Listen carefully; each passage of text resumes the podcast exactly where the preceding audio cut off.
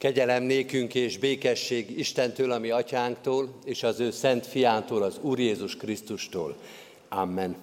Ünneplő gyülekezet a 92. Zsoltárunkkal kezdjük el Isten tiszteletünket, és énekeljük fennállva a 92. Zsoltárnak az első verszakát, ékes dolog dicsérni, Uram, felségedet.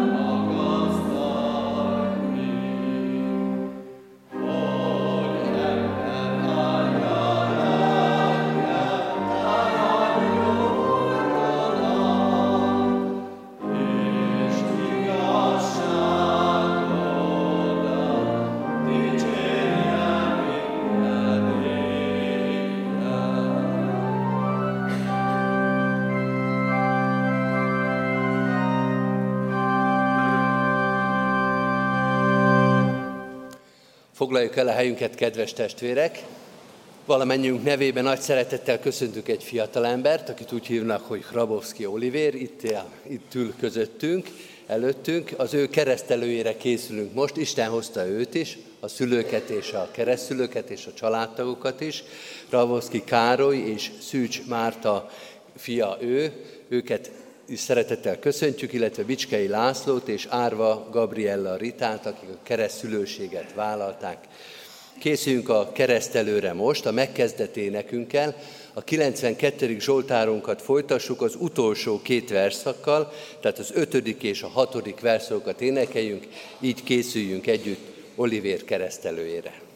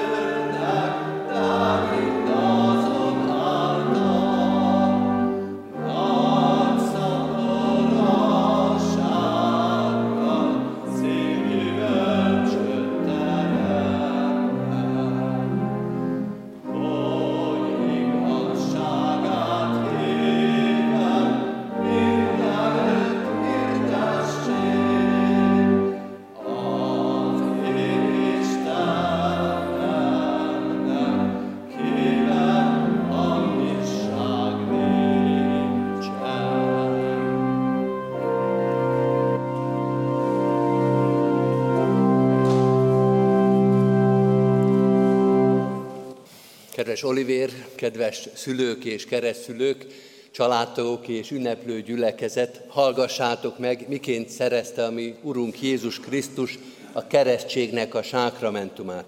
Máté evangéliumának a 28. részéből olvasom Isten igéjét, a 18., 19. és 20. verseket. Jézus ezt mondta a tanítványainak, nékem adatot minden hatalom menjen és földön.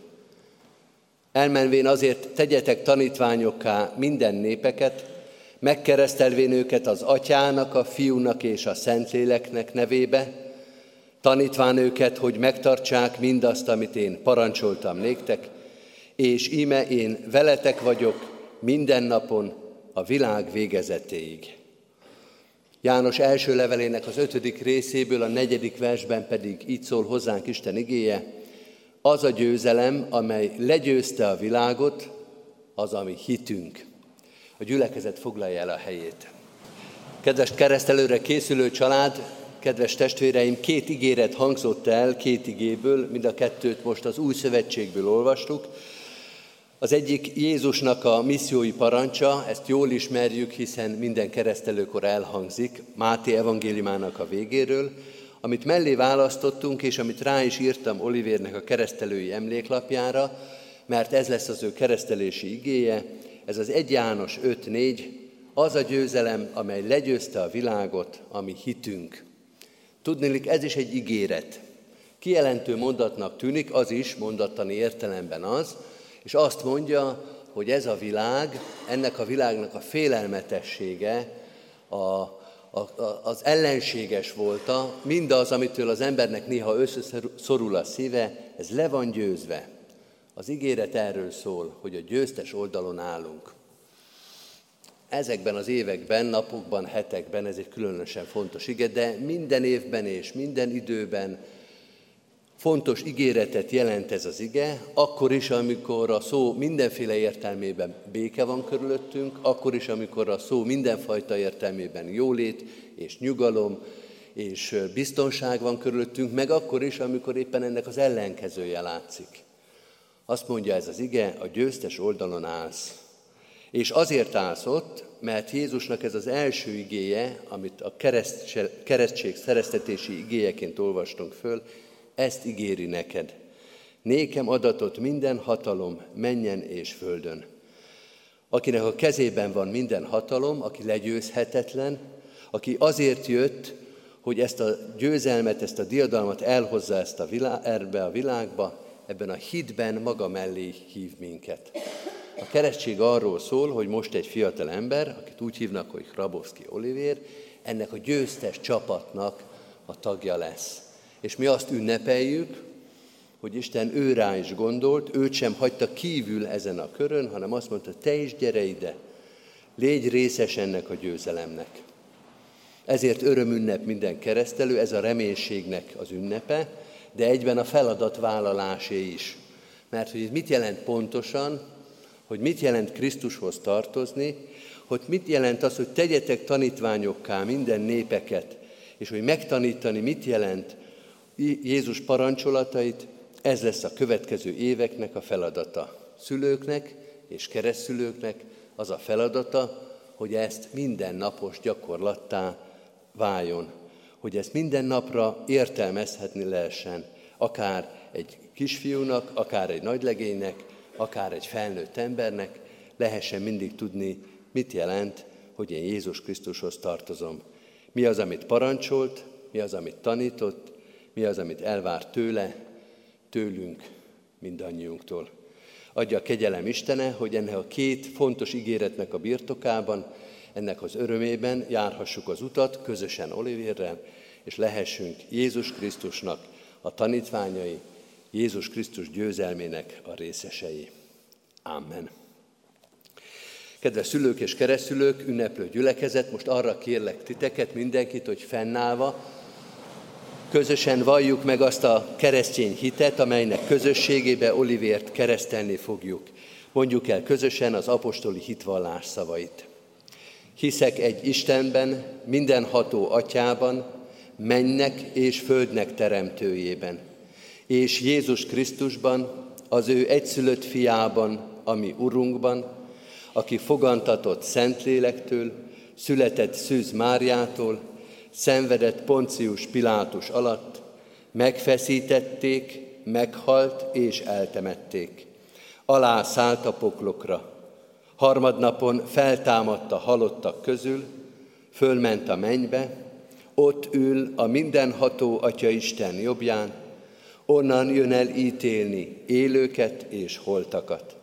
Hiszek Szentlélekben, Hiszem az egyetemes Szent Egyházat, a szentek közösségét, a bűnök bocsánatát, a test feltámadását és az örök életet.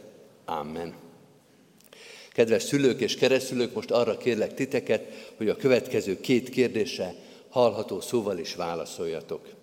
Először is azt kérdezem, akarjátok-e, hogy gyermeketek a keresztség által az Atya, a Fiú és a Szentlélek Isten szövetségébe, a keresztény Anya Szent Egyházba befogadtassék. Ha így van, válaszoljuk, válaszoljátok, akarjuk. Ígéritek-e, fogadjátok-e, hogy gyermeketeket úgy nevelitek és neveltetitek, hogy ha majd felnő, a konfirmáció alkalmával ő maga önként tegyen vallást a Szent Háromság Istenbe vetett hitéről a gyülekezet előtt. Ha így van, válaszoljátok, ígérjük és fogadjuk. Hozzátok fordulok most keresztény gyülekezet, ígéritek-e, hogy ezt a gyermeket szeretetben és imádságban hordozzátok, és a szülőknek, keresztszülőknek minden segítséget megadtok ahhoz, hogy őt hitben neveljék. Ha így van, válaszoljuk, ígérjük. Ígérjük. Hallotta Isten kimondott szavunkat, hajtsuk meg most a fejünket, és kérjük Isten áldását ígéretünk megtartására. Mennyei atyánk, valóban úgy van az, hogy áldásod és segítséged nélkül nem is érdemes belekezdeni semmibe. Sem egy napos munkába, sem egy életre szóló elkötelezettségben. A te áldásod és lelkednek vezetése legyen velünk. De most első körben nem is magunkért imádkozunk, hanem Olivérért, az ő életéért. Hálát adunk mindazért a sok jóért, amit eddig is adtál rajta keresztül, mert ajándék az ő élete, Ajándék ez a mai nap is, amikor látjuk és tanúi vagyunk annak, hogy az ő élete is hozzá tartozik. Őrizd meg őt egész életében, hívd el hitre és szeretetre, és tégy minket alkalmasá arra, hogy megtanítsuk neki, mit jelent Jézus Krisztushoz tartozni. Erre kérjük mi is az áldást, a te lelkednek vezetését, hogy minden szavunkkal és cselekedetünkkel, sőt egész életünkkel a hozzá tartozó hitünket, tanítványi életünket tudjuk bizonyítani, tanítani, hirdetni. Így áldj meg minket, mint a te tanítványaid közösségét, azzal, hogy tanítasz most is, ezen a napon is, de életünk minden napján. Oltalmazó, gondviselő szereteted legyen, és maradjon vele és velünk. Amen. Raboszki Olivér keresztellek az Atyának, a Fiúnak és Szentlélek Istennek nevében. Olivér, áldja meg tégedet az Úr, és őrizzen meg tégedet. Világosítsa meg az Úr az ő orcáját te rajtad, és könyörüljön te rajtad. Fordítsa az Úr az ő orcáját tereján, és adjon békességet és Krisztusban való hitet néked. Foglaljuk el a helyünket, kedves testvérek! Folytassuk Isten tiszteletünket, és áldás kívánásképpen, és már az ige hirdetésre is az igére való odafigyelésre készülve énekeljük a 176. dicséretünket, mind a négy verszakát énekeljük. Gyülekezetünkben ez a az ének az október havi ének, amelyet minden Isten tiszteletünkön fogunk énekelni, 176. dicséret, jól ismert dallab, talán kevésbé ismert szöveg, de könnyen követhető, figyeljünk oda a szövegre is, örüljetek az Istennek, szolgáljátok őt örömben.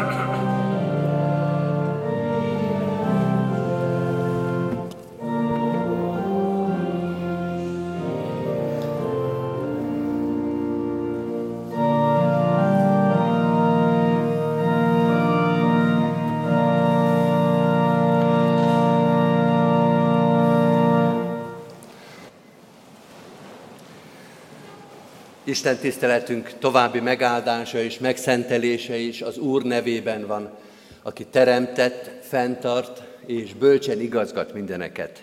Amen. Hallgassa meg a gyülekezet Isten írott igéjét, ahogy megvan írva Lukács evangéliumának hatodik részében, a 43. verstől a 46. versig terjedő ige szakaszban. Isten igéjét nyitott szívvel hallgassuk. Nem jó fa az, amely rossz gyümölcsöt terem, és ugyanúgy nem rossz fa az, amely jó gyümölcsöt terem. Mert minden fát a maga gyümölcséről ismernek meg. Hiszen tüskebokorról nem szednek fügét, csipkebokorról nem szüretelnek szőlőt. A jó ember szíve jó kincséből hozza elő a jót, a gonosz ember pedig a gonoszból hozza elő a gonoszt. Mert amivel csordultig van a szív, azt szólja a száj. Miért mondjátok nekem, Uram, Uram, ha nem teszitek, amit mondok? Amen. Isten tegye áldottá igének hallgatását és szívünkbe fogadását. Hajtsuk meg a fejünket és imádkozzunk.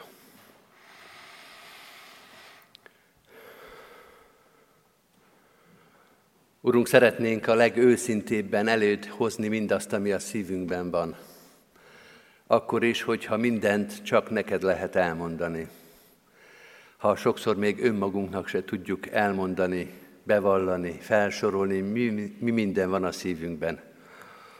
Van ott öröm, meg hálaadás, meg büszkeség, meg siker, de van ott értetlenség, meg szomorúság, meg szégyen, meg háborgás, békétlenség, értetlenség. Urunk, Te ismersz minket, még nyelvünkön sincs, sincs a szó, és Te már ismered azt. Ki sem tudjuk mondani, meg se tudjuk fogalmazni, és Te már ismered azt. Jó így hozzád jönni. Jó előtted megnyitni a szívünket. Jó odaadni mindent. Te tisztítsd meg az életünket. Te válaszod meg a kérdéseinket. Vagy te mutass rá az életünkben arra, ami kérdéses. Segíts nekünk látni magunkat a Te igéd világosságában, fényében, akkor is, ha néha fáj, akkor is, ha néha érthetetlen. Hiszük, Urunk, hogy Te értesz, sőt, megértesz bennünket. Jöjj és taníts minket, válaszolj, kérdez, vezes, mert a Te igédre van szükségünk, mert a Te igéd olyan, mint a kortyvíz, mint a falat kenyér, örök, örök életre táplál bennünket. Bocsáss meg, hogyha nem jöttünk hozzád, ha inkább éheztünk és szomjúhoztunk, de nem kerestünk téged. Vagy ami sokszor még rosszabb, ha más forrásokhoz, más eledelhez, más asztalhoz telepettünk le, ha nem volt szükségünk rád, ha azt gondoltuk, hogy magunktól is erősek leszünk, ha magunktól is elirányítjuk az életünket. Téríts most minket vissza hozzád, hadd halljuk meg a hangodat, hadd ismerjük fel a te szavadat, hadd hozzuk eléd egész életünket. Bűnbocsátó, megtisztító szeretetedhez, kegyelmethez jövünk, hiszen Te vagy az, akire szükségünk van. Amen.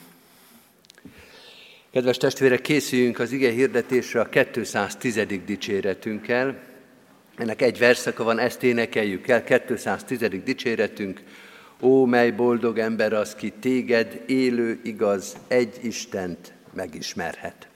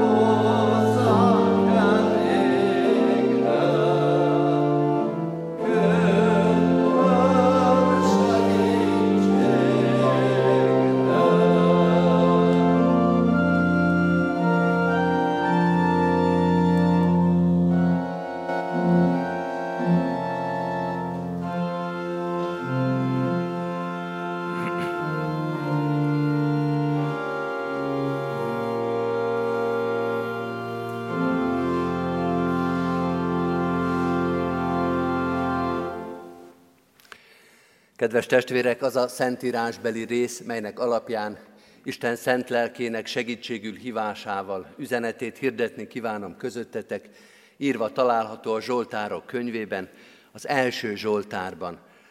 Az első Zsoltárt és annak magyarázatát helyünket elfoglalva hallgassuk meg.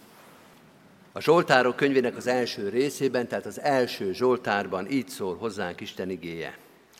Boldog ember az, aki nem jár a bűnösök tanácsa szerint, nem áll a vétkesek útjára, és nem ül a csúfolódók székére, hanem az Úr törvényében gyönyörködik, és az ő törvényéről elmélkedik éjjel-nappal. Olyan lesz, mint a folyóvíz mellé ültetett fa, amely idejében megtermi gyümölcsét, és nem hervad el a lombja, minden sikerül, amit tesz. Nem így járnak a bűnösök, hanem úgy, mint a pejva, amelyet szétszór a szél. Ezért nem állhatnak meg a bűnösök az ítélet idején, és a vétkesek az igazak közösségében, mert ismeri az Úr az igazak útját, a bűnösök útja pedig semmibe vész. Kedves testvérek, ha Isten engedi és élünk, akkor a következő négy vasárnapon négy Zsoltárt fogunk olvasni. Mostantól 9-től kezdve 30-áig, október 4 vasárnapja van még hátra. Az első, a 30 a 126. és a 131. Zsoltárokat fogjuk olvasni. Egy rövid kis Zsoltár igehirdetés sorozat, amelyre újra és újra visszatérnek a gyülekezetek. Minden gyülekezetben van ilyen, hogy most egy ideig, akár reggeli ájtaton, akár valamilyen iskolai alkalmon, akár vasárnap istentiszteleten zsoltárokat veszünk sorba.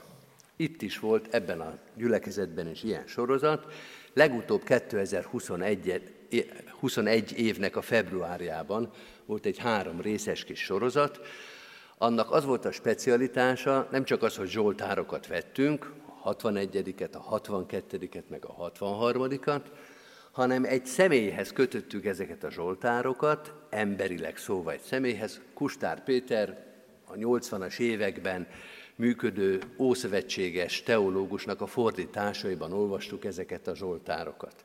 Általában a Bibliából szoktuk őket olvasni, a zsoltárokat nagyon sokszor énekeljük, most is éneklünk, és énekeltünk ö, Zsoltárt, tehát énekelt formában, Szent Molnár Albert fordításában is jól ismerjük a Zsoltárokat, de egy érdekes jelenség, amire vissza fogunk majd még térni, azt mutatja, hogy újra és újra találunk olyan szerzőket, akik nekiállnak a Zsoltár újrafordításának.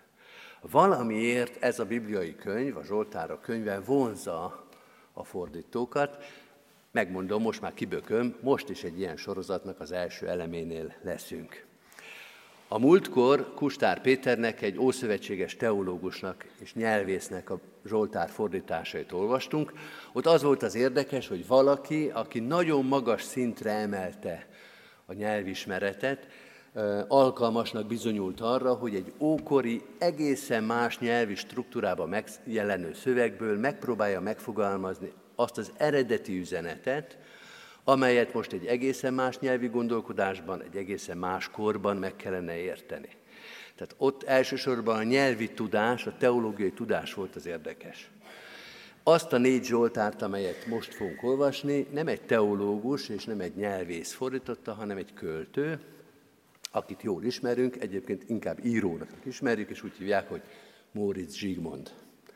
Móricz Zsigmond egy református író, de költő is, és versei is vannak, és valamiért, és valamiért 1910 körül úgy érezte, hogy ő neki áll lefordítani a Zsoltárok könyvét. Vagy egészen pontosan nem lefordítani, hanem megfogalmazni, újra versbe önteni azt, amit mások lefordítottak. Móricz nem tudott héberül, nem volt teológus, tehát nem a fordítást végezte, hanem a versbe öntést.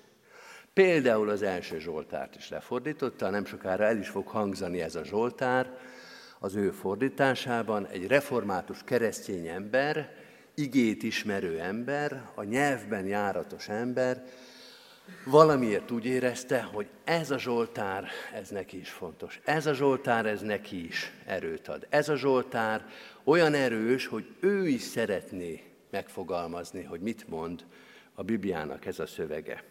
Úgyhogy hallgassuk most meg az első Zsoltárt, Móri Zsigmond fordításában, Móri Zsigmondnak a tolmácsolásában, ahogy ő megértette ezt a szöveget. Ének az igazakról és a gonoszokról.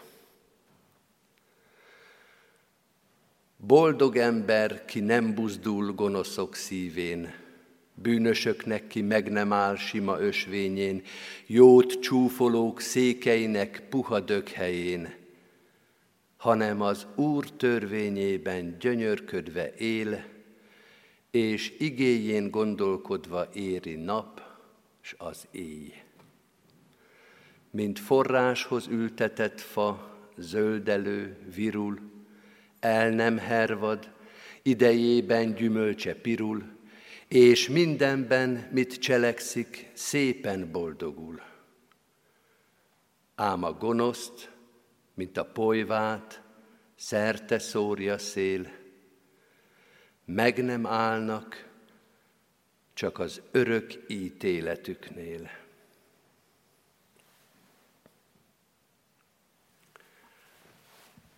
A két Zsoltár fordítás között Kustár Péter és Móri Zsigmond fordításai között az azonosság az az, hogy az írás, a szentírás, és talán különösen a Zsoltár az, amikor az ember úgy érzi, hogy ez az én szövegem. Ezt én is el akarom mondani. Hogy azonosulok vele. Nem csak értelmileg, nem csak meg tudom érteni, Egyébként néha a Bibliánál ez is nehéz, hogy mit mond ez a szöveg. De itt nem az értelmi azonosulásról van szó, hanem az érzelmi azonosulásról, hogy ez én vagyok. Ezt nem elég elolvasni, ezt én hangosan akarom olvasni. Ezt én megtanulom kívülről. Ezt én újra meg akarom fogalmazni, hogy én ezt hogy fogalmaznám, én ezt hogy élem meg. Móri Zsigmond valószínűleg ezeknél a zsoltároknál, majd látjuk sorra, olyan erős azonosulást érzett a szövegekkel, hogy azt mondta, hogy ezeket én is meg akarom fogalmazni. Én nagyon sokat fogalmazok, megfogalmazom a saját gondolataimat is, azért vagyok író, de én most nem másnak, bocsánat, én nem a saját gondolataimat akarom megfogalmazni. Most nem az a kérdés, hogy én mit gondolok, hanem hogy én hogy éltem át azt, amit a Zsoltárban olvasok. Ez fontos feladatunk nekünk is, akik olvassuk majd az ő Zsoltár fordításait, hogy nem a fordítóra fogunk figyelni, mert mi most nem Móri Zsigmond kutatók vagyunk, egyébként biztos az is nagyon érdekes, azért néha nem állom meg, egy picit kint tekintek majd ő rá is, de minket alapvetően nem az ő személye fog érdekelni, hanem az, amit ő megértett ebből az igéből, és amit Istentől kapott tehetséggel olyan erősen, olyan érzékletesen tudott megfogalmazni, hogy talán jobban megértjük az ő szövegében, mint a bibliai nyers fordításokban. Mert az író meg ezt tudja, a költő meg ezt tudja, hogy valamit olyan pontosan megfogalmazni, amire azt gondoljuk, hogy jobban érti, hogy mit gondolunk mi, mint mi magunk. Jobban meg tudta fogalmazni. Mi is éreztük, csak nem tudtuk megfogalmazni. Ők azra kapják a tehetségüket, hogy ezt tudják, hogy helyettünk is megfogalmazzák azt, amit mi is érzünk. Így nézzünk neki tehát az első Zsoltárnak, elsősorban persze a bibliai szöveg fordításának, de újra és újra rátekintve Móri Zsigmond élményére és szövegére. Az első Zsoltár két útról beszél ez nyilvánvaló, akármelyik fordítást nézzük, hogy ez egy szimmetrikus Zsoltár, két út van benne, az igazaknak és a bűnösöknek az útja, vagy ahogy Móri Zsigmond mondja, az igazaknak és a gonoszoknak az útja. Rögtön érezzük azonban, és helyesen érezzük, hogy itt most nem csak cselekedetekről van szó. Nem arról, hogy az egyik jól cselekszik, a másik rosszul, az egyik kedves, a másik pedig kegyetlen ember. Nem illem kódexet olvasunk, hanem az egész életről van szó. A lekcióban is, amit olvastunk Lukács evangéliumában, vagy amit újra és újra a Biblia elénk ad, megjelenik ez majd a cselekedeteknél is. Vannak emberek, akik jó cselekedeteket hoznak elő a szívükből, akiknek az élete jó, és ezért a cselekedeteik is jók, és vannak, akik rosszak, és a cselekedeteik is rosszak lesznek, de a cselekedet az csak a következmény. Onnan csak esetleg fölismerjük, az csak annyiban hasznos, hogy rájövünk, hogy itt valami baj van, hogy ez a gyümölcs rossz, de minket nem a gyümölcs érdekel, hanem a gyökerek, a fa, hogy mitől jó és mitől rossz az emberi élet. Két élet, két koordinátorrendszer, két életrendszer jelenik meg az első Zsoltárban. És azt is érezzük, hogy ezek végig szinte egymásnak felelgetnek. Ellentét vagy ellentét párok jelennek meg. Az egész Zsoltáron végig lehet ezeket az ellentéteket érezni. Az azt is jelenti, hogy ha az ember maga elé veszi a Zsoltárt, meg egy papírt, és fölírja a bal oszlopba, hogy a gonoszok, vagy a bűnösök, a jobb oszlopba, oszlopba hogy az igazak, akkor szépen odaírhatja, hogy mit mond az egyikről a Zsoltár, és mit mond a másikról. Először nagyon röviden, csak címszavakban ezt a hat ellentét párt fogom végigvenni. Mit mond a Zsoltár az igazakról, és mit mond a gonoszokról, hogyan teszi őket ellentétté, és utána három dolgot szeretnék kiemelni. Az első ellentét pár a jellemzés. Mivel indít ez a Zsoltár, akármelyik fordítást olvassuk, az úgy indít, hogy boldog az az ember. Most így megint nyitok egy zárójelet, lesz egy harmadik fordítás, amit el is fogunk énekelni, ez a Szent Simonnár félre fordítás, az a kivétel, mert ott ezt a jellemzést majd a verszaknak a végére fogja tenni, ott nem azzal indít az első Zsoltár, hogy boldog az az ember, hanem aki nem jár hitlenek tanácsán, végveszi a jellemzést, és a végén mondja azt, hogy na az ilyen ember a boldog. Másképpen emeli ki, itt az első szó a Héber eredetiben is, Asréha is, boldog az az ember, aki nem jár a bűnösök tanácsa szerint. Az igaz, az igaz emberről azt mondja, hogy boldog. Mit mond a bűnösről? Hát nem mond semmit. Azt mondja, én az igazságról akarok beszélni. Van Zsoltár, mondjuk a 14 amelyik a bűnösről beszél. Ott a bibliai gondolkodás a bűnösre azt szokta mondani, hogy a bolond. Mert a bolond az nem értelmi képességet jelent a Bibliában, hanem az egy erkölcsi kategória, az istentelenség, a bolondság. De itt nem jelenik meg. Az első, hogy az igazról beszél, és azt mondja, az igaz ember a boldog ember. A második ellentét pár az az etikai állapot. Miről szól a bűnösöknek az élete, a bűnösök tanácsa, a vétkeseknek az útja, a csúfolóknak a széke, vagy ahogy Móri Zsigmond nagyon szépen fogalmaz, a csúfolóknak a puha dög helye. Ezek a képek mind azt mondják, hogy ez nem egy botlás, nem egy elrontott cselekedet, nem arról van szó, hogy ebben és ebben a dologban valahogy rosszul jött ki a lépés, olyan szerencsétlenül sikerült a dolog, hanem ez egy státusz, egy állapot, amiben bele lehet száradni, amiben bele lehet eh, szigorodni, amiben bele ragad az ember, hogy ezen az úton jár egyik lépés a másik után, bele süllyed abba a dökhelybe, abba a székbe, abba a státuszba, hogy mindig onnan, mindig azzal az attitűddel, hogy az egész életet áthatja, meghatározza, az egész pozíciót, a koordinátorrendszerben elfoglalt helyet meghatározza azt, hogyha valaki a bűnösök útjára téved. Nem egy hiba, nem egy bukás, hanem egy egész életet leíró állapot. Az igazak ennek az ellentétében vannak, ellenállnak. Az igaz, mondja a Zsoltár, az, aki nem teszi ezt, aki ellen tud állni a bűnösök tanácsának, aki ellenáll a vétkesek útjának, aki nem ül be a csúfolók székébe, aki nemet mond erre a bűnös életre. Mi az orientáció? Ez a harmadik, amiről beszél a Zsoltár. Az igazak az Úr törvényében, az Isten igéjében találják meg ezt az irányt. Éjjel-nappal. Az Isten igéje az nem egy mondat, amit el kell olvasni, hanem egy gondolkodásmód, amiben élni lehet. Ez egy erőtér, egy erőforrás, egy létforma, hogy éjjel és nappal Minden pillanatban, minden élethelyzetben mit mond az Isten igéje, hogyan vezet engem Isten igéje, és mi az orientációja a bűnösöknek, mi orientálja a bűnösöket, itt most megint a hallgatás. Nem tudjuk. Azok úgy valahogy vannak. Nincs, nincs fix pont az életükbe. Ahogy az Isten igéjét megnevezi az első Zsoltár az igazaknál, a bűnösöknél nem mond semmit. Valahogy vannak, valahogy történnek a dolgok. Valaki majd mond a végén valamit, vagy mond az elején valamit. Valami alapján ők is cselekednek, de nem lehet megfogni.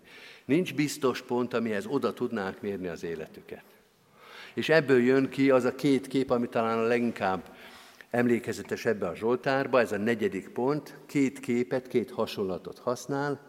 Az igazak olyanok, mint a folyóvíz mellé ültetett fa, a gonoszok olyanok, mint a szél futta pejva.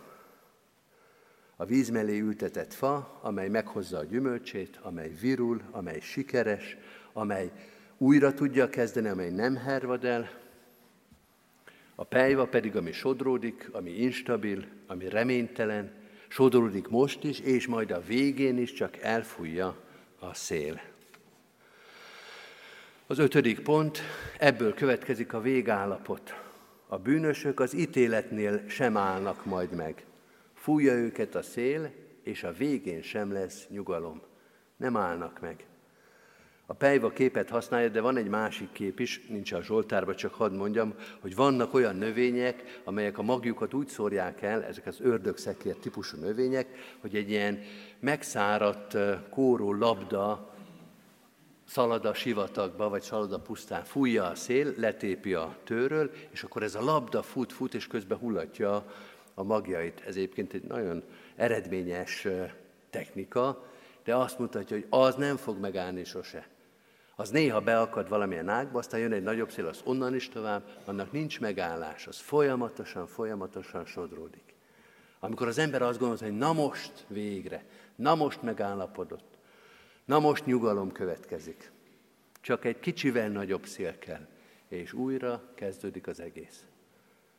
Azt mondja a gonoszokra, azok sose fognak megállni, annak nem lesz nyugalom. Az igazak az ítéletnél megállnak, sőt, együtt állnak meg. Azt mondja, hogy az ötödik versben, ezért nem állnak meg a bűnösök az ítélet idején, és a vétkesek az igazak közösségében. Isten megállítja az igazakat, közösségben állítja meg, egy közös csapatban állítja meg, és az utolsó az ok, ami miatt megállhatnak, mert az Isten ismeri az igazak útját, mert az Isten számon tartja őket, mert az Isten figyeli az ő útjukat, és ezért megtartja őket. Így sorolja a Zsoltár, ebből a hat pontból szeretnék most hármat kiemelni, ez legyen az, amit az első Zsoltárból hazaviszünk. Legyen az első gondolat, amit kiemelek, pont az utolsó, amit elhangzott, az ok. Mert ismeri az Úr az igazak útját. Az, hogy ismeri az Úr az igazak útját, a Zsoltárban nem azt jelenti, hogy tud róluk, mert tud ő mindenkiről. Nincs itt senki olyan, sem itt a templomban, sem a világon, akiről az Isten ne tudna. Az ismeri az útjukat, az azt jelenti, hogy elkülöníti, hogy számon tartja őket, hogy külön, külön jelzés alatt vannak, hogy ezek az enyémek, ezek tartoznak leginkább hozzám. Ezeknek a neve mellett van egy kis jel.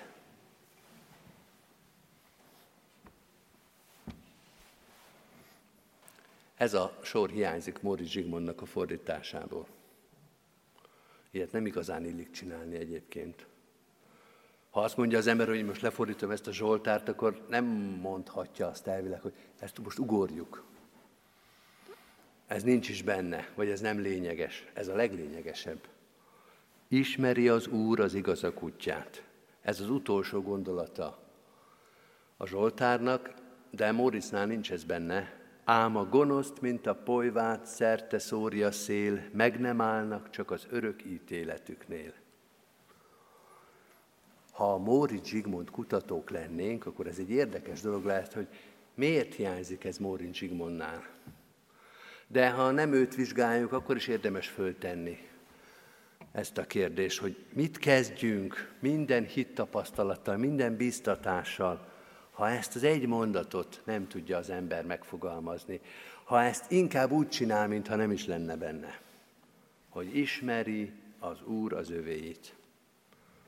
Amíg ez a mondat nincs meg, hogy ismer engem az Úr, hogy számon tart, addig tulajdonképpen nem kezd működni majd az első Zsoltár. Vagy ott még van egy kis hiba, ott még van egy kis várakozás. Innen fog majd elindulni az első Zsoltár. Akár mennyire is ez az utolsó sora. Az első lépés az, hogy ismeri az Úr az igazak útját. És ebből jön a végső különbség. Ez a külön kiválasztásból, hogy Isten kiválasztott engem. Onnan fog majd következni, hogy a végén is megállok, és onnan következik az, hogy közben is ellen tudok mondani a bűnösök útjának, a vétkesek útjára, a csúfolók székére. Ha ismer engem az Úr, ha külön választott. Van Jézusnak egy példája, biztos jól ismerjük, tulajdonképpen nem teljesen erről szól, de a kép hasonló, ez a szőlőmunkásoknak a példázata. Biztos emlékszünk rá, az arról szól, hogy a napszámosok kimenek reggel a piacra, és jön a gazda, a szőlőnek az ura, és elhívja őket a szőlőjébe. A példázatnak a fő iránya az, hogy a gazda nem csak reggel hív el embereket a szőlőjébe, hanem délelőtt is, meg délbe is, meg még délután is, és mégis ugyanazt fogják kapni.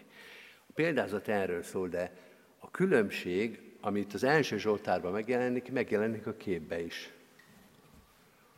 Hogy kétféle ember van. Az egyik, aki ott áll a piacon, és azt várja, hogy őt megszólítsák, azt várja, hogy legyen estéren majd napszám, azt várja, hogy valaki rábökjön, és azt mondja, hogy te kell lesz nekem. Ezek ott állnak és várnak. És van az, aki már boldog örömmel azt mondja, hogy engem már kiválasztottak. Én már tudok enni a gyereknek este. Tudok enni, adni a gyereknek este. Én már kapok napszámot, mert engem már kiválasztottak hogy sok lesz a munka, hogy kemény lesz a nap, hogy sütni fog a nap, ez is benne van, de engem megszólított az Úr. Külön választva azok, akik kapnak munkát, és emiatt jutalmat is, vagy munkabért, és külön azok, akik ott állnak, és ők is várták volna, hogy megszólítsák őket, és ők is szerettek volna ott lenni, de jó lenne abban a másik csoportban lenni, akik nem sokára elmennek majd dolgozni, nem annyira a munka miatt, hanem a napszám miatt, meg a fontosság miatt, hogy rád még szükség van. De jó lenne ott lenni, de én nem vagyok ott. Az első Zsoltárnak ez az utolsó gondolata, hogy akiket kiválasztott az Úr, azok örülhetnek. Még egy kép jutott eszembe, az kellemetlenebb kép volt, tulajdonképpen már nagyon régen elfelejtettem, de a Zsoltár előhozta, amikor sorkatona voltam, és az újonc kiképzésünk volt, akkor hát én már nem emlékszem, valami rosszát tett az ember a tűzre, de mindig azt tettünk, úgyhogy végül nagyon nem. Minden nap ugyanaz volt, hogy valami büntetés mindenképpen lett. És valahogy ez úgy történt ez a dolog, hogy a sportpályán teljes menet felszerelésű nagy hátizsákkal, gépisztolyal ott állt az egész csapat. Éreztük, hogy ennek rossz lesz a vége, és akkor ott voltak a szakaszparancsnokaink is az alakulatban, és akkor a század parancsnok mondta, hogy a szakaszparancsnokok lépjenek ki. És akkor érezte az ember, hogy ebből baj lesz. Hogy most valami olyan fog következni, ami rájuk nem vonatkozik, de ránk vonatkozik. Hát a részleteket most nem mondom el, de így is történt. Az ember azt érezte, hogy de jó lenne abba a másik csapatba lenni, akik kiléphettek, akiket külön választottak, de mi itt maradtunk, hátunkon. A hátizsák, arcunkon a gázelarc, kezünkbe a géppisztoly, súlyba a géppisztoly, ha még van valaki, aki emlékszik erre a kifejezésre, és milyen jó lett volna a másik csapatba lenni. De mi itt maradtunk. Azt mondja az első Zsoltár, kiválasztotta az Úr az igazak útját, ismeri, őket külön választotta. Annak jó, aki az ő csapatában van. A második dolog, amit érdemes kiemelni, hogy mi tartja meg az embert, mi orientálja. Ezt mind a két fordításban nagyon erős. hogy az Úr törvénye az, amely napról napra táplálja az embert, hanem az Úr törvényében gyönyörködve él, és igéjén gondolkodva éri nap s az éj. Azt mondja a Móricz fordítás, de bármelyik fordítás, hogy az ige az, ami olyan, mint a fának a folyóvíz. Ebben hasonlít az igaz a folyóvíz mellé ültetett fához, hogy minden nap táplálja a gyökerét az Isten igéje. Egy olyan tájon születik ez a Zsoltár, ahol nagyon kevés a víz. A csapadékvíz az szinte elenyésző. Azok a növények maradnak meg, amik az élő víz közelében vannak. Nem kell ezt a képet magyarázni senkinek se, itt Kecskemét környékén se nagyon, de bármelyik táján a világnak érthető, hogy az a fa, amelynek a gyökerei az élő vízhez eljutnak, ami nap mint nap tudja fölvenni a táplálékot, a frissítő vizet, az fog élni, és amelyik ezt nem tudja, az csak tengődik. Az nem tud gyümölcsöt hozni, az nem virul, az nem tud megújulni. Jön egy forró szél, és elég szinte az egész növény. Most ezen a nyáron voltunk az őrségben nyaralni, augusztus elején voltunk, itt már mindenki volt égve, tiszta sárga volt a táj. És elmegy az ember az őrségbe, ami pedig nincs messze, ebben az országban van, és harsogó zöld minden, és térdig ér a kaszálon a fű, és tele van vadvirággal, és minden zöld. Amikor az élővíz átitatja, táplálja az embernek az életét. Aki olvassa az első Zsoltát, azt tudja mondani, én ezt ismerem a biológiából, de nem a biológia érdekel engem, hanem a saját életem, hogy milyen az, amikor a kiégett alföldi tájhoz, a pusztához hasonlítok, hogy csak tengődik az életem, hogy nem tudok felfrissülni, hogy nem tudok megnyugodni, hogy nem táplál semmit, nem is hoz gyümölcsöt az életem, csak tengek, lengek egyik napról a másikra, és milyen az, amikor a mindennapi kenyeremet megkapom. Nem faladban, hanem igébe, amikor minden nap, pedig van próbatétel, pedig van vihar, pedig vannak kártevők, de van erő, amely az életemet tovább lendítse, ami miatt az életem gyümölcsöző válik, gyümölcsözővé válik, amivel meg tudok újulni. Ezt adja Isten igéje a Zsoltár szerint. És az utolsó gondolat a boldogság. Az első szó, boldog az, az ember, aki nem jár a bűnösök tanácsa szerint. Boldog ember, ki nem buzdul gonoszok szívén. Ez a végső minősítés. Lehet, hogy az első szó a Zsoltárba, de azt mondja az első Zsoltár, hogy ez az a címke, ami az életed fölött van. A vége miatt van. Azért, mert az Úr igaz, a számon tartja az utadat, de ez a címke kerül az életed fölé. Visszhat az utolsó minősítés, az utolsó számon tartás az egész életre. Mint a focistáknál. Melyik mez van rajtad? Kinek a színeit viseled? Ha ez, ha az Úrnak a meze, az Úrnak a minősítése van rajtad, akkor ez lesz a neved fölött. Boldog. Kedves testvérek, Móricz Zsigmond is azt értette meg ebben a Zsoltárban, hogy bár az első Zsoltár szimmetrikus és benne van ugyanannyi szóval a bűnösöknek a leírása, meg az igazaknak a leírása, ez a Zsoltár mégis egy boldog Zsoltár. Pedig nem vall ez a Zsoltár, lesznek olyanok is, a következő, a 30. ilyen lesz majd, a jövő vasárnap azt olvassuk majd, amelyik arról szól, hogy én, én egyes szám első szemében az Úré vagyok. Én imádkozom az Úrhoz. Én kaptam választ az Úrtól. Az első Zsoltárban nincsen. Az első Zsoltár logikusan még úgy is hangozhatna, hogy ez akár lehetne a bűnösöknek a Zsoltára is. Hát legalább annyi szó van róluk. Ebben a Zsoltárban megtanulhatnánk, vagy megérezhetnénk a bűnnek a súlyát is. De ez a Zsoltár nem erről szól, hanem minden konkrét utalás nélkül, vagy minden konkrét állásfoglalás nélkül, és valószínűleg ezt érezte meg Móricz Zsigmond is, azt mondta, hogy te boldog lehetsz ebben az életben. Neked arra van lehetőséged, hogy ennek a Zsoltárnak a boldog fele vonatkozzon rád. Ez a Zsoltár, ez egy ajtó, amelyik azt mondja, hogy gyere be az Isten igénye a közösségébe, és az lesz rád igaz, ami ennek a Zsoltárnak a boldog felére igaz. Adja a kegyelem Istene, hogy ez a Zsoltár minden nehéz sorával és minden szomorú sorával együtt is a boldogságra hívjon el bennünket, azt mutassa meg, mit jelent, amit Mód Zsigmond így fogalmazott, mint forráshoz ültetett fa, zöldelő, virul, el nem hervad, idejében gyümölcse pirul, és mindenben, mit cselekszik, szépen boldogul. Amen. Hajtsuk meg a fejünket, és ének szóval imádkozzunk, keressük meg ezt a Zsoltárt, és énekeljük végig az első Zsoltárt, mind a négy verszakával, Kövessük végig azt a szöveget is, amelyet most olvastunk. Az első Zsoltárt mind a négy verszakával énekeljük. Így kezdődik, aki nem jár hűtlenek tanácsán, és meg nem áll a bűnösök útján.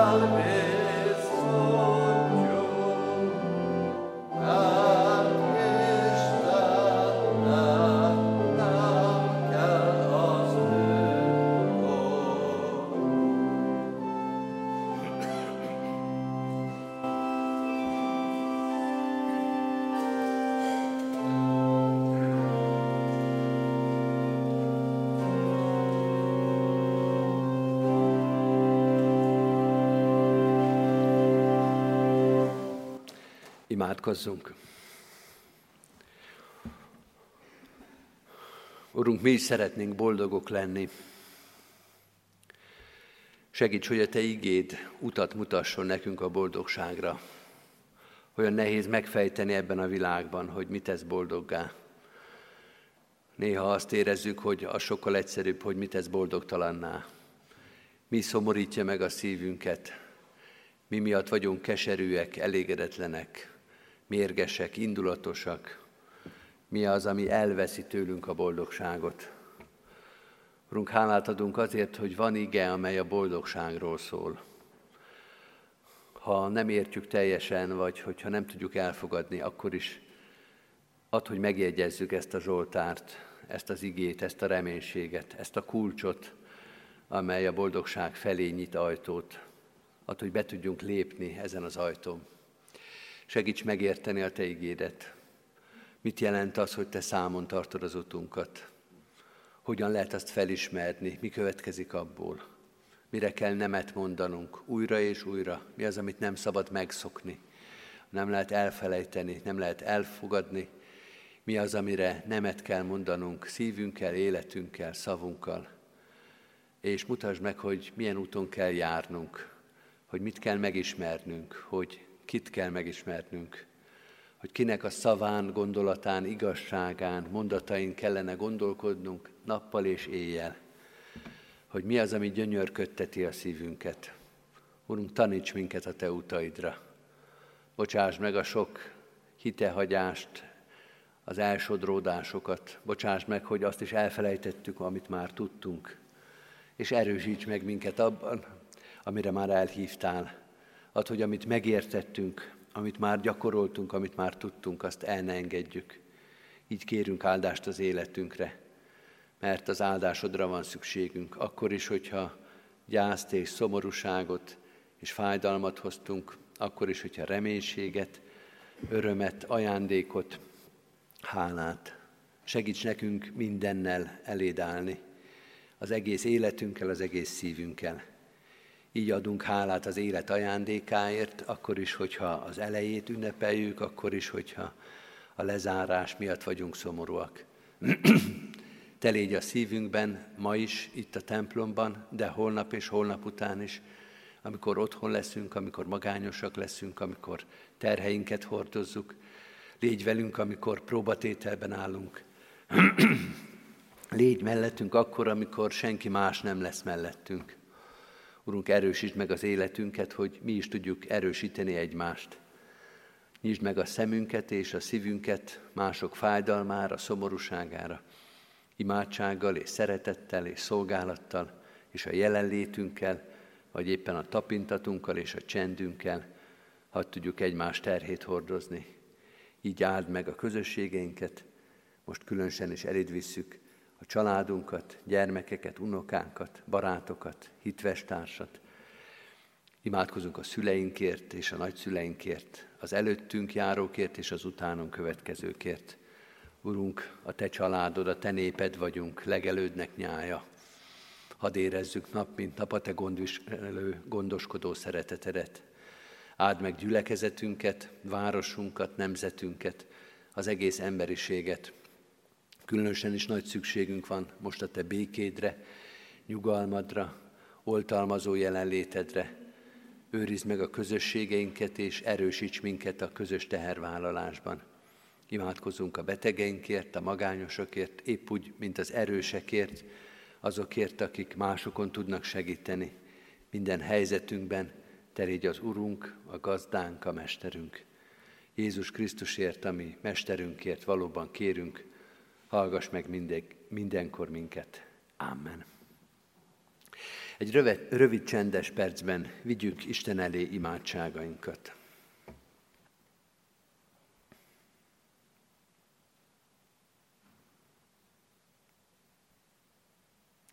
Amen. Az Úrtól tanult imádságot fennállva és együtt mondjuk el. Mi, atyánk, aki a mennyekben vagy, szenteltessék meg a te neved. Jöjjön el a te országod, legyen meg a te akaratod, amint a mennyben, úgy a földön is. Mindennapi kenyerünket add meg nékünk ma, és bocsáss meg védkeinket, miképpen mi is megbocsátunk az ellenünk védkezőknek. És ne vigy minket kísértésbe, de szabadíts meg a gonosztól, mert tiéd az ország, a hatalom és a dicsőség mind örökké. Amen. Hirdetem az adakozást az ige szavával, hálával áldozatok az Úrnak, és teljesítsétek a felségesnek tett fogadásitokat. Mindezek után Istennek népe, az Úr Jézus Krisztusnak kegyelme, Istennek, ami atyánknak szeretete, és a Szentlélek Istennek közössége legyen, és maradjon minnyájatokkal. Amen. Foglaljuk el helyünket, kedves testvérek, és hallgassuk meg gyülekezetünknek a híreit. Elsősorban hirdettem a hirdetőlapokat, amelyek a kiáratnál megtalálhatók, illetve a Szőlőskert című újságunknak a legfrissebb számát, ami szintén már itt van a templomban, lehet belőle vinni, hogyha valaki szeretné ezt a szolgálatunkat külön is támogatni, akkor itt a lelkészi bejáratnál talál egy külön persejt, ami a Szőlőskert című újság kiadására gyűjt adományokat. A jövő heti alkalmainkat is hirdetem, a hirdetőlapokon ezeket megtaláljuk, illetve csak azokat emelem ki, amelyek nem szoktak minden héten lenni. Ez a csütörtöki nőszövetségi bibliaóra a Tótender teremben, ez délelőtt 10 órakor van, illetve hirdetem, hogy a jövő vasárnap, a 16. vasárnapon a 11 órás istentisztelet, kollégiumi istentisztelet lesz itt a templomban, erre a oktatási, nevelési intézmények nagy közösségeit is várjuk, de a megszokott rendben jövő vasárnapon is, 9-kor is, 11-kor is, és délután 6 órakor is tartunk alkalmakat. Délután 3 órakor pedig presbiter továbbképzés lesz Báncsalmáson. Aki szeretne ezen részt venni, kérjük, hogy keresse meg engem, vagy keresse a lelkészi hivatalt. Örömmel hirdetjük, hogy az elmúlt héten kereszteltünk három gyermeket, Hokmon Maját, Hokmon Milánt és Márkus Mirát. Házasuló jegyeseket is hirdettünk, és hirdettünk most is. Másodszor hirdetjük, hogy Cab Gergely Lóránt jegyezte Fürich Brigittát, és szomorú szívvel, de Isten vigasztalásába vetett reménységgel hirdetjük, hogy az elmúlt héten búcsúztunk Kovács Zoltán testvérünktől, Vince Mihály, illetve Kovács Zoltánnék Kovács Márta testvéreinktől. Hallottunk Magyarosi Zoltánné Gottlieb Klára, aki 92 éves korában ment el a minden élők útján, temetése 13-án csütörtökön, 2 órakor lesz a köztemetőben. Isten vigasztaló szent lelke bántorítsa, vigasztalja a gyászolókat, mi is hordozzuk őket imádságban. Köszönettel hirdetjük az adományokat, ezeket részletesen is megtaláljuk a hirdetőlapon. Összegezve hirdetem, hogy 583 ezer forint adomány érkezett az elmúlt héten a gyülekezetünkbe. A külön kiemelt adakozás a Széchenyi városi templomépítésre már elhagyta a 20 millió forintot, az elmúlt időszakban 20,7 millió forint adomány érkezett erre a célra. Hordozzuk továbbra is imádságban és támogató szeretetünkbe a Széchenyi városi templomépítés ügyét.